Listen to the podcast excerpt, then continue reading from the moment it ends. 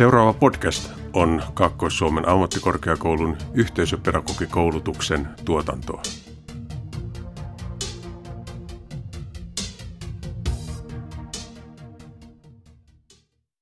Tämä podcast on Kaakkois-Suomen ammattikorkeakoulun yhteisöpedagogikoulutuksen tuotantoa. Tänään meillä on puhumassa rikollisuudesta ja nuorisojengeistä Lili, Anni ja Pilvi. Ja me ollaan kaikki kolmannen vuosiluokan yhteisöpedagogeja. Mikäs on, Anni, tota, jengien, nuorisojengien ja rikollisuuden määritelmä? Jengithän on siis nuorista koostuva järjestäytynyt ryhmä, jolla on oma ryhmäidentiteetti ja oma nimi. Aivan oikein.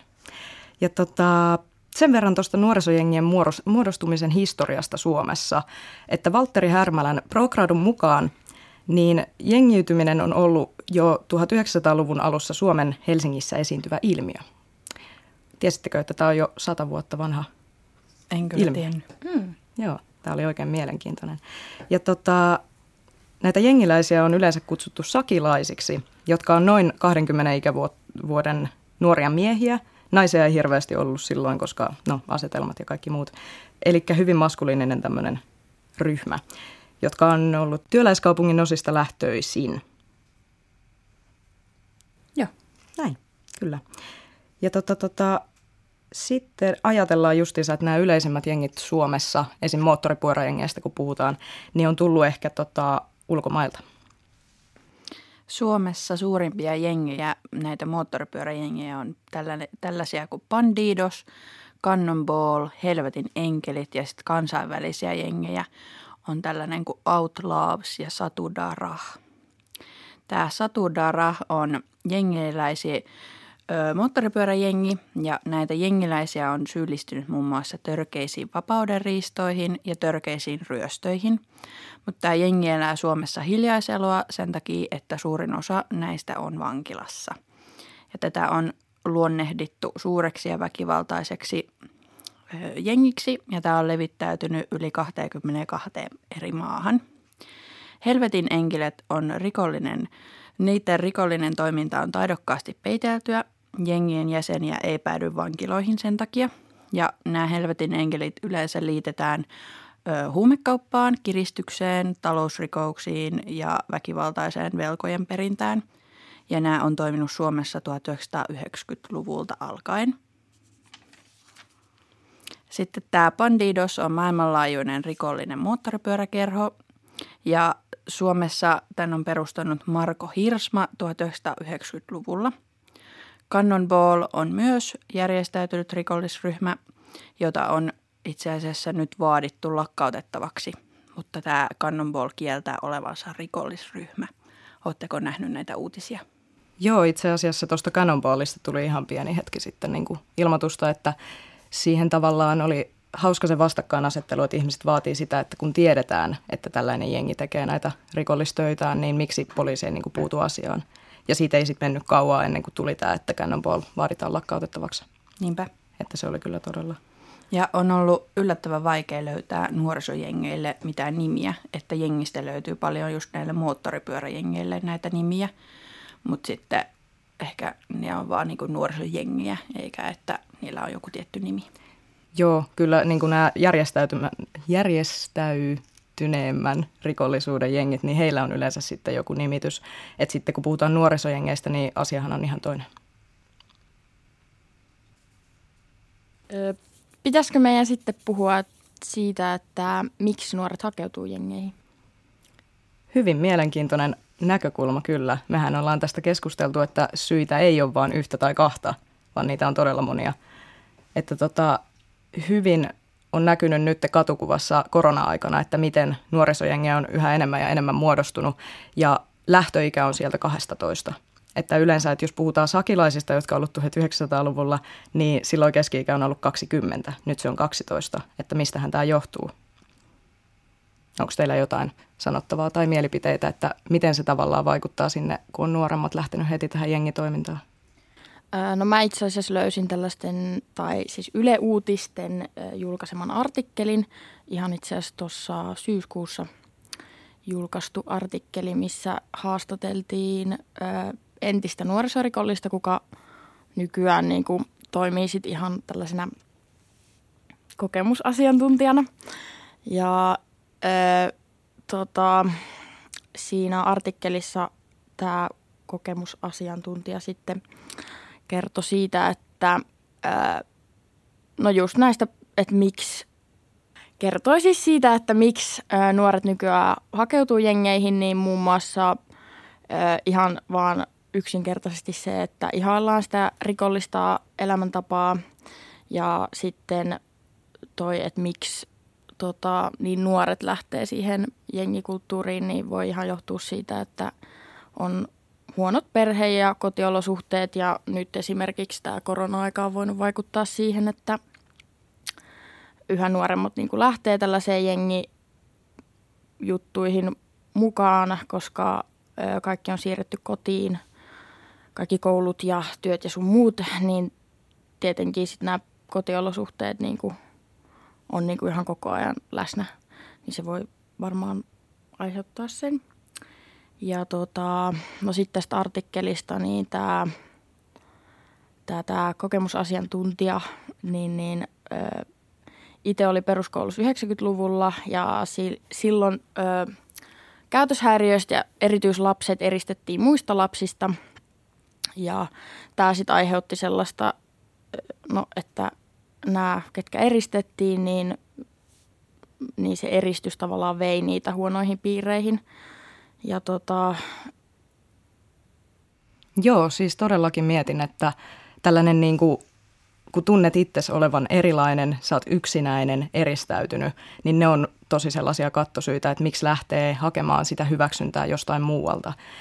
Ajatellen esimerkiksi sitä, että kun moottoripyöräjengeistä puhutaan, niin voisi kuvitella, että tota, aina nuoremmat ja nuoremmat haluaa lähteä tällaiseen järjestäytyneeseen rikollisuuteen niiden vanhempien ihmisten takia. Jos miettii sitä, että on ollut koko elämänsä sellaisessa tilanteessa, jossa sua ei hyväksytä, niin sitten sitä hyväksyntää lähdetään hakemaan vanhemmilta ihmisiltä, jos on ollut vaikka huono, huonommat tota, välit vanhempien kanssa tai jotain. Että se voi olla myös yksi syy tällaiseen. Niin ja sitten tällä eristäminen niin kuin tavallaan muusta porukasta niin voi niin kuin aiheuttaa jo itsessään sellaista huonoa käyttäytymistä ja sit sitä kautta niin kuin nuoret kulkeutuu erilaisiin nuorisojengeihin.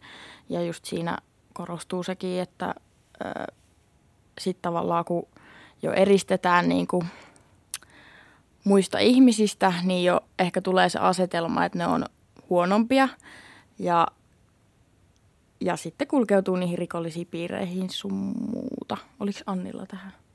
Ei mulla ole siihen, mutta tiedättekö, että mistä rikollisjengien toiminta perustuu? Tiedättekö mistä? Ei okay. ole kyllä tietoa. Kerro meille Anni. Joo, eli se perustuu hyväksikäyttöön ja kaupankäyntiin yleisesti sanottuna ja päätoimialana on huumekauppa, talousrikokset, väkivaltainen velanperintä ja asekauppa. Ja sitten näiden jengiläisten rikoksien selvittely on tosi monesti hankalaa, että just todist, mahdolliset todistajat ja silmännäkijät niin ei uskalla puhua, kun ne pelkää, että tulee harmia itselleen, jos ne kertoo poliisille.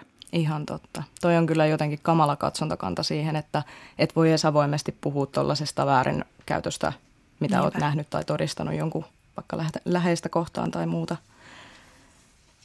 Joo, mietin tässä justiinsa, että Oletteko ikinä tavannut sellaista ihmistä, joka on ollut mukana jossain nuorisojengitoiminnassa tai sitten tota, ajautunut tällaiseen moottoripyöräjengien järjestäytyneen rikollisuuteen? En ole Joo.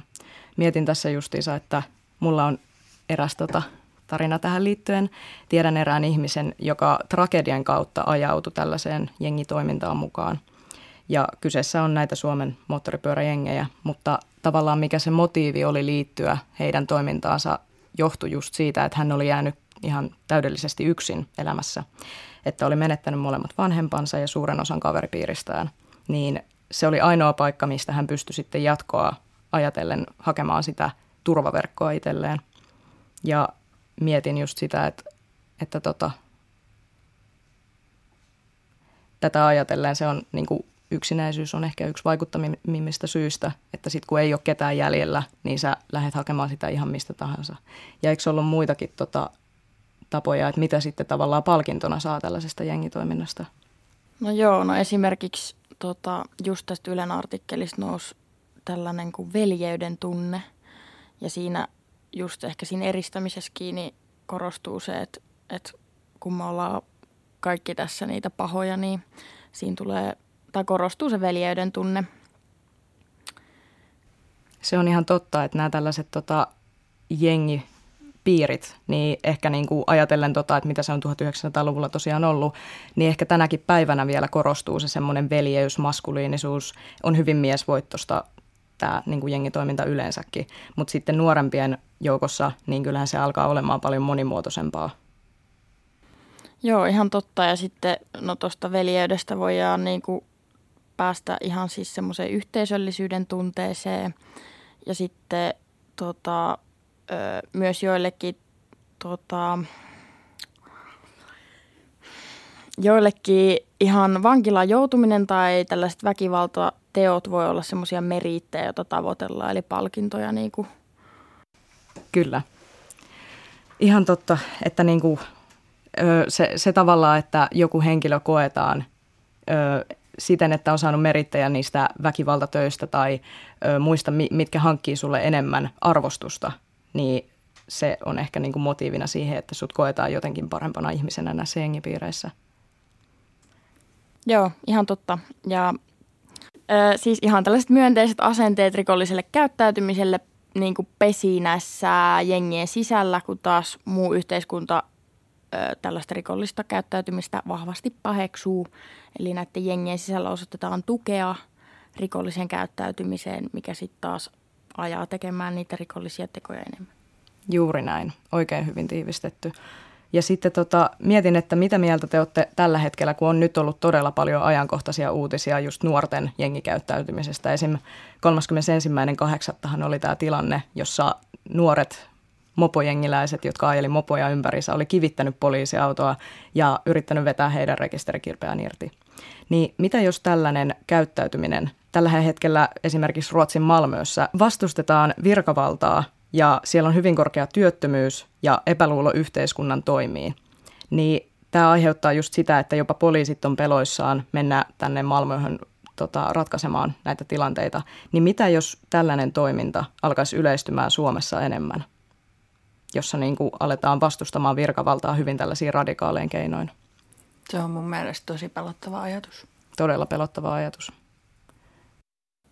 Joo, ja kyllähän se jännittää niin kuin, ö, oman sen työtulevaisuuden kannalta, että mihin nämä, tai mihin toi johtaa ja mitä keinoja meillä on enää käytettävissä. Että kyllä se jännittää. Kyllä. Ja just päästään tähän yhteisöpedagogin näkökulmaan siitä, että mitä me voidaan tulevaisuudessa tehdä, jos tällainen jengitoiminta nostaa päätänsä koko ajan yhä enemmän, niin miten me voidaan sitä ennaltaehkäistä? No, tota, mulle tulee ensimmäisenä mieleen ihan se, että äh, niin kuin koulunuorisotyö näkyisi vahvemmin kouluissa ja se ehkä olisi niin kuin suurempi näissä kouluissa kuin mitä se on nyt ja ennen ollut.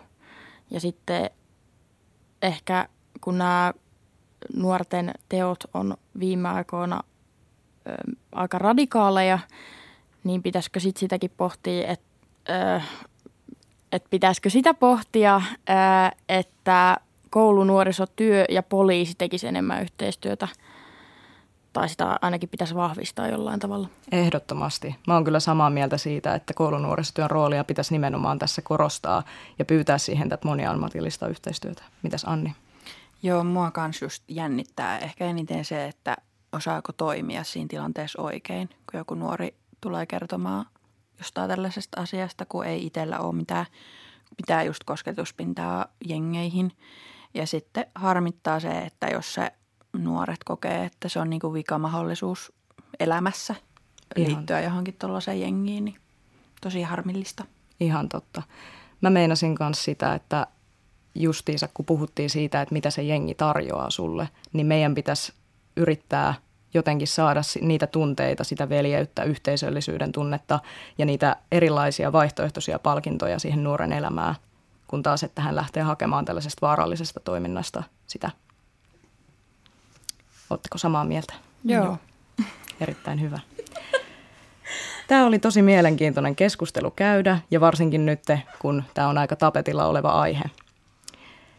Mun puolesta voidaan päättää tähän näin, joten mun puolesta ainakin heippa! Heippa! Hei hei!